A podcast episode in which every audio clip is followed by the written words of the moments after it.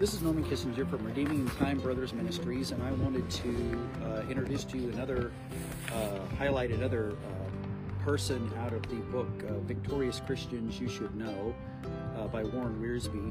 And uh, if you ever get a chance to pick up that book, I recommend it. It's a good book to have in the library, if for no other reason than it's a good overview of a lot of the different um, personalities and people that God has used over the years, several hundred years in the last several hundred years in the English speaking world.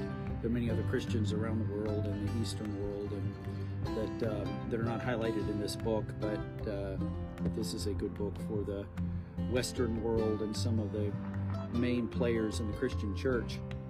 And the person that I want to talk about today is a pastor named Andrew Bonar. He was born in uh, 1810. Uh, he was Scottish. In fact, um, if we talk about some of the great Christian pastors uh, of the English-speaking world, we could talk about people from England like um, like Spurgeon, or we could talk about uh, people like uh, Moody or Torrey uh, or Billy Sunday here in the United States. Uh, but the Scottish had many wonderful ministers of the gospel, especially during the 1800s, and there's several more in the book that are highlighted. Uh, but he was born in 1810. Uh, he was uh, very pious and kind of religious from a young age, but he did not have a conversion until he was in his 20s in college. After he had a conversion, uh, he became a divinity student and uh, studied divinity and his first church was in 1838. He became um, the pastor of the uh, of a church of a, a, free church movement, and uh, the Church of Scotland, just like the Church of England, over a couple hundred years, had gone through a lot of dissensions and uh, that had taken place and, and a lot of uh, schisms uh, some of them probably very proper in the sense that the established church maybe had moved away from the tenets of the faith, uh, and in, in some cases it may have been just personal differences in understanding of the scripture. But the uh, free church movement in Scotland was one of those movements, sort of like the Puritans and the Separatists of the of about a generation or two before this, that had uh, that had moved away from the the Anglican Church and the Catholic Church and tended to, to be more congregational, putting more emphasis on the scripture, the Bible, and less emphasis on the church, established church doctrine. Uh, in 1856, he became the pastor of the new church of a new church in Glasgow. Uh, the church under his um, pastoral work grew to a thousand people. Now, in our time, there's a lot of churches around America and maybe even over in England that are that are this size. So that could be something that's fairly normal. If you go into any larger city, very likely you'll find a church of at least a thousand people there. Um, but in his day and time, that would be a very large church. And uh, since most congregations tended to be a lot smaller, um, he had a unique ability. Uh, he was extremely um, close to the Lord and, and had an extremely close walk with God and, and was known for his uh, his deep devotion to God. But one of his natural talents that was wonderful was that he had an ability to place names with, with faces and something that we struggle with. So we'll remember somebody's face, but we can't remember their name. Uh, that's because, uh, due to the fact that names are actually stored in a different place in the brain, they say. Uh, but he had the ability to remember people's names and their faces. Uh, he saw a little girl on the streets in Glasgow uh, who he had just met sometime before that, a few weeks before that or something, and that didn't barely knew her, knew both her name and her face. Uh, called her by name, and the girl was so impressed by that that she ran home to her mother, just rejoicing that this in Glasgow, this pretty famous pastor had known her on a, a, a personal basis, knew her by name. It kind of reminded me of the uh, book of Revelation that talks about that um, God will give us a new name in heaven that He knows us by, and that when somebody remembers our name, that's something that um, that we we we like. Um, and um, getting people's names right is something that um, people people are impressed by. Uh, he had a strong pastoral ministry. as well as a preaching ministry. His sermons were very deep, very meaty, very filling. Um, but his strong work was in pastoral work. He enjoyed visiting and the sick and um, and encouraging people in the homes. Uh, he understood that prayer was the bedrock of any ministry, and uh, I think it was John Wesley who said, and I think I'll get this quote fairly correct here, said that uh, do not seek a ministry, but anticipate the fruit of a disciplined life. And John Wesley was talking about that the deeper your spiritual walk is with the Lord, the more effective you'll be in ministry, which is maybe a lot different than what the world would think about ministry, but certainly is true of, of ministry. Uh, he uh, became pretty famous in Scotland, famous actually in America, uh, wrote books, uh, traveled uh, in 1881, and actually worked with Moody uh, traveling around uh, a few places around the Chicago area and around America and did some preaching there. And uh, had a successful ministry his entire life. Uh, shortly before he died, he worked with his church to pick a successor uh, to his ministry. Uh, and eight, in 1882, December of 1882, he passed away and went to be with the Lord in his 80s. Now, what I thought was interesting about Andrew Bonar is that he would survive as somebody that we remember. Um, usually, people like Moody who preached to thousands of people, or um, or uh, Spurgeon who had a huge church in in, um, um in London and preached to thousands of people. Um, his ministry was much smaller, and yeah, he wrote some very good devotionals and very good books uh, uh, that added to the Christian literature. But I guess I asked myself as I read his story, what's unique about him? Why was he carried? It was special. Why was he special? What was special about him?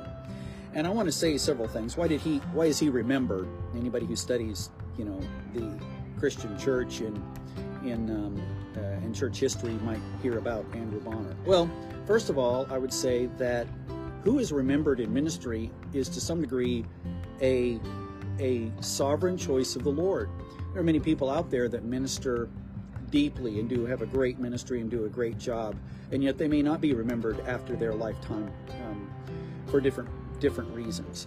But a good um, uh, reason for his being remembered was he I believe he, like all the people in all the books, by the way, this would be common of all of them. You could say this about everybody in this book here, every personality, that they were men and women of prayer their relationship to God was more important than their ministry that they did to men. Okay, and that's something that is a huge issue for most of us. Even those of us who are involved in ministry, we're very much, a lot of times, we like the hustle and bustle of ministry. We like to feel like we're doing something for the Lord. But the ministry of prayer to the Father is as important or more important than the ministry of intercession and uh, or of reconciliation with men.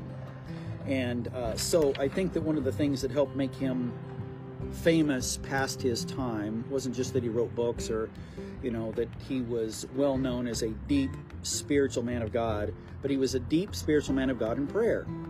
Uh, the other thing was his faithful consistency. He was known as a great pastor. Some men are great preachers, uh, some men are great preachers and pastors, uh, but he was a great pastor. He could minister and disciple into the individual churches and people's lives and encourage them with the Word of God uh, in, in his faithful consistency. A third thing that I think I was impressed about him was even people that were totally opposite of him. Some of the disagreements in church back then about premillennialism or or um, uh, dispensationalism or some of the other church theologies that were going on. Uh, Andrew Bonar was willing to work with anybody, and he was not jealous of other people. He wanted people saved, and that was his ministry. And uh, if somebody was different than him in faith, if they were more Arminian or Calvinist or a dispensationalist or not a dispensationalist, that didn't matter to him. He wanted people saved first and foremost. And I think that's something that honors the Lord. I very much believe in my theology and why I, I understand it and believe it and have it. But that doesn't mean that ultimately all Christians should um, be first and foremost for the advancement of the kingdom. And he was willing to do that. Another thing that impressed me about him was that he uh, had left on um, uh, work, and a guy named William Burns, which I believe is also in the book, came along to um, preach in his church while he was gone on um, some missions work, I believe it was. Uh, but he was out of his pulpit, and uh, William Burns came along, and under William Burns, a revival broke out in his church, and people get, began to get saved. And most pastors would be kind of frustrated and jealous of that because they'd spent their life working to see somebody, see congreg- people in the congregation get saved. But Andrew Bonar was rejoicing and wrote back and congratulated him and was just rejoicing in the Lord uh, that people got saved, even though it wasn't him that was the instrument that brought about revival uh, in his church. And I thought that was a very, um, um, a very uh, good, a good um, testimony about Andrew, Pastor Bonar that he was willing to, um, you know, God's work was more important than his ego. And uh, I think God honored that in his life. He did also write books and, and he wrote literature. And I think that um, anybody we have a, an easy way now in that if you're on any kind of video, then you may outlast your life in ministry. But at the time, about the only way to do that was either for your sermons to be written down or for you to write books and then you're remembered past your time and or other people to write about you. And so he did write some uh, different works that are known um, in uh, the Christian world as uh, in the English speaking Christian world as, as great works. Uh, and that was another thing that made him where he lasted uh, past his uh, his time. Um, so, you know, I don't know. I, I, I, my takeaway from from Pastor Bonar was that if we're doing the faithful things today, then that allows God in our life to be able to use us both in our lifetime and even maybe after our lifetime in ways that we won't even know until we get to heaven and see how all the chords were connected and how that um, uh, my witnessing to one person caused them to talk to another person that caused them to witness to another person that you know we don't know. Um, our willingness uh, being nice to one person softened their heart towards the gospel. When somebody else came along and, and witnessed the, the truth of the gospel and they got saved and uh, we just don't know until that day how that we were uh, interconnected um, and how our faithfulness today even in little things can make a difference down the road uh, in people's lives. Uh, this is Norman Kissinger for Redeeming Time Brothers Ministries. We'll be bringing another character highlight here coming up in a couple of days. I hope you have a great Thanksgiving. Be sure and listen to my brother's podcasts and also his daily devotionals. They'll help you grow in the Lord. God bless you, and you, you just have a wonderful Thanksgiving week.